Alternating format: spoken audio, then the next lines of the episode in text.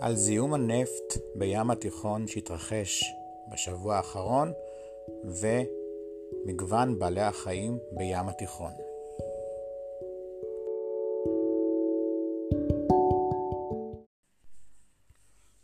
מומחי הסביבה מודאגים מזיהום הזפת בים שהתרחש בשבוע האחרון. אירוע שייכתב בספרי ההיסטוריה, כך נאמר באחד הכתבות שהתפרסמו באתרי התקשורת. מומחי הסביבה מאמינים כי הזיהום בים הוא אחד מאירועי הזיהום הגדולים והמורכבים שחווינו וכי השיקום עלול לערוך חודשים. בעקבות הזיהום החריג בחופי הים התיכון, הבהיר מומחה למדעי הים כי מדובר באירוע מתגלגל שעלול לערוך חודשים.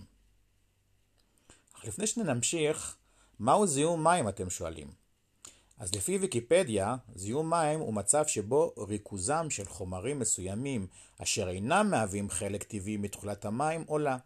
כתוצאה מכך, תפקוד המערכת האקולוגית ויכולת הניצול של המים על ידי בעלי החיים ובני האדם נפגעת.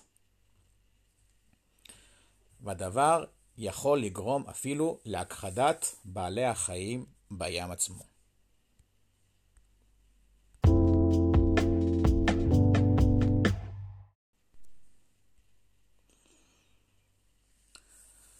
נחזור כעת לסיפור הנפט בים התיכון. אז מבדיקת המשרד להגנת הסביבה נראה כי מדובר בפליטה של שמנים או נפט מכלי שיט שעבר מול החוף. עדיין לא ברור מי אותו כלי שיט מסתורי שגרם לנזק הזה. אבל החשש הגדול הוא שיש עוד הרבה מאוד נפט בים, שעכשיו מרעיל את בעלי החיים, ועדיין לא הגענו אליו.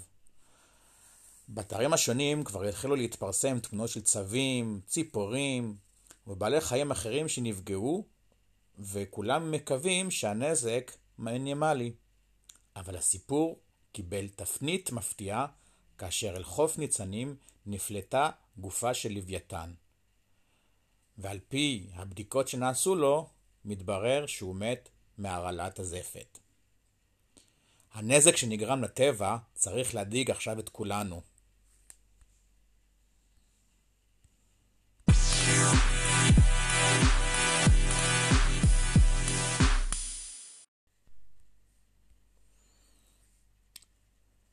חשוב לזכור שהסיפור הזה מצטרף לעוד נזקים שנגרמים לים.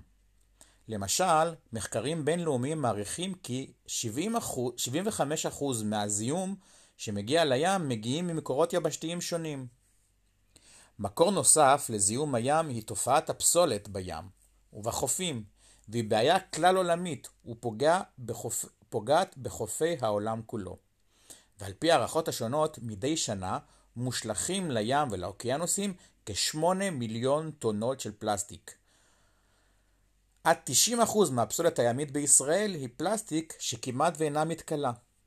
הפסולת בים ובחופי ישראל מורכבת ברובה מפסולת פלסטיק, ומקורה מהיבשה. כלומר, ציבור שלא אחראי, המבלה בחופים ומשאיר אחריו לכלוך, בקבוקי שתייה, כלים חד פעמיים, קשיות שתייה, שקיות פלסטיק, בדלי סיגריות, שאריות מזון ועוד ועוד.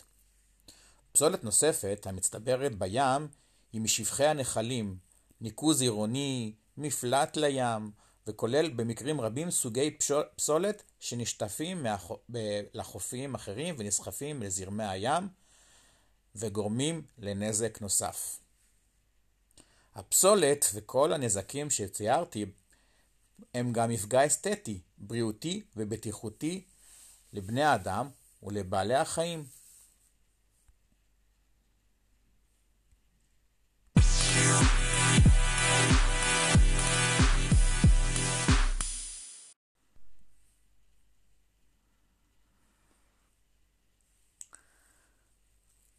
הפסולת הפלסטיק שנפלטת לים יכולה להתפרק במים לחלקיקים קטנטנים המכונים מיקרופלסטיק, ואלו חודרים לגופם של בעלי החיים והדגים שחיים בים ופוגעים בהם. כשבעלי החיים הקטנים נטרפים על ידי בעלי חיים גדולים יותר, החלקיקים הללו מועברים הלאה בשרשרת המזון. ואם אותם בעלי חיים גדולים אה, מגיעים לצלחת שלנו, זה כבר יכול לפגוע גם בבריאות שלנו. ולכן הנושא הזה נבדק ונחקר ברחבי העולם וגם ברחבי ישראל. אז כפי שציינתי, הפגיעה ביצורים הימיים היא גם בסופו של דבר גם פגיעה בבריאות שלנו.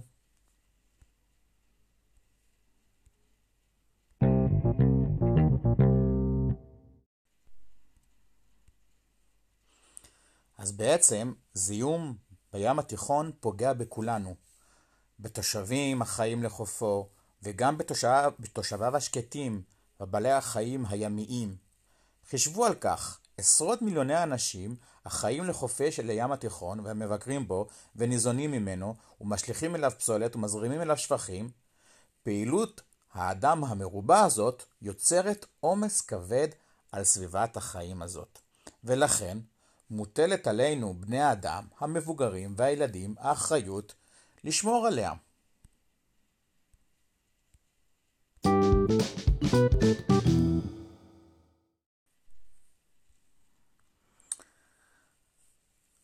דווקא ימי הקורונה הראשונים הביאו עמם ירידה חדה בפעילות האדם וסיפקו לחוקרים הזדמנות ייחודית לבדוק איך נוכחותנו משפיעה על בעלי החיים בטבע ו...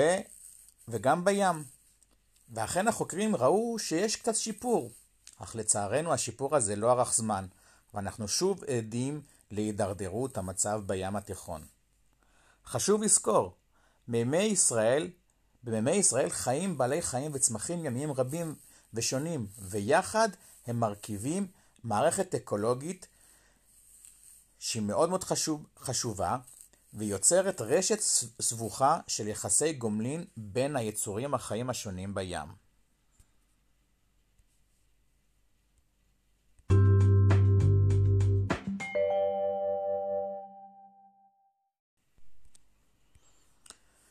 בפודקאסט על ההתחממות הגלובלית כבר ציטטתי מחקר שהראה כי בחופי ישראל ישנה ירידה במגוון הביולוגי כמעט ב-90% בעשורים האחרונים. ומדובר, על פי אותו מחקר, באובדן המגוון הביולוגי הגדול ביותר באזור. והמדענים סבורים שזה קשור להתחממות הגלובלית, אך גם לזיהום המוגבר של הים התיכון. על פי אותם מחקר שציטטתי באותו אה, פודקאסט, התגלה שמגוון המינים ירד באזורים שונים באחוזים מאוד מאוד משמעותיים. אחד המינים שנפגעו כתוצאה מה, מה, מפעילות האדם היה החילזון הארגמון, שמי שלא יודע, נודע בתקופה העתיקה כמקור ליצירת צבע הציצית, התכלת.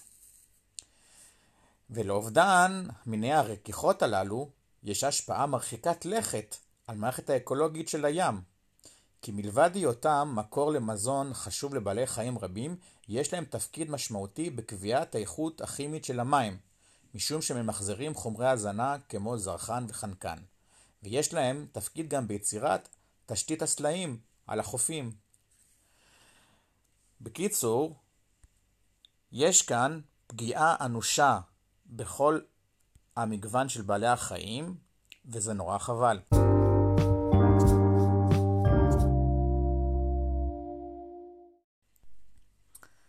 אז לסיום, לאור כל מה שתיארתי כאן, חישבו מה אנחנו כחברה יכולים לעשות כדי להציל את ים התיכון. כי זכרו, הים הוא לא רק מקור לנופש ופנאי, הוא מקור למגוון בעלי חיים שחיים בו, וגם מקור חשוב שאנחנו ניזונים ממנו. ואם נמשיך לפגוע בו, יכול להיות שבעתיד הלא רחוק, הים יהיה כל כך מזוהם שהוא יהפוך לים המוות. אז בואו נקום ונעשה משהו, ויפה שעה אחת קודם. להתראות. thank you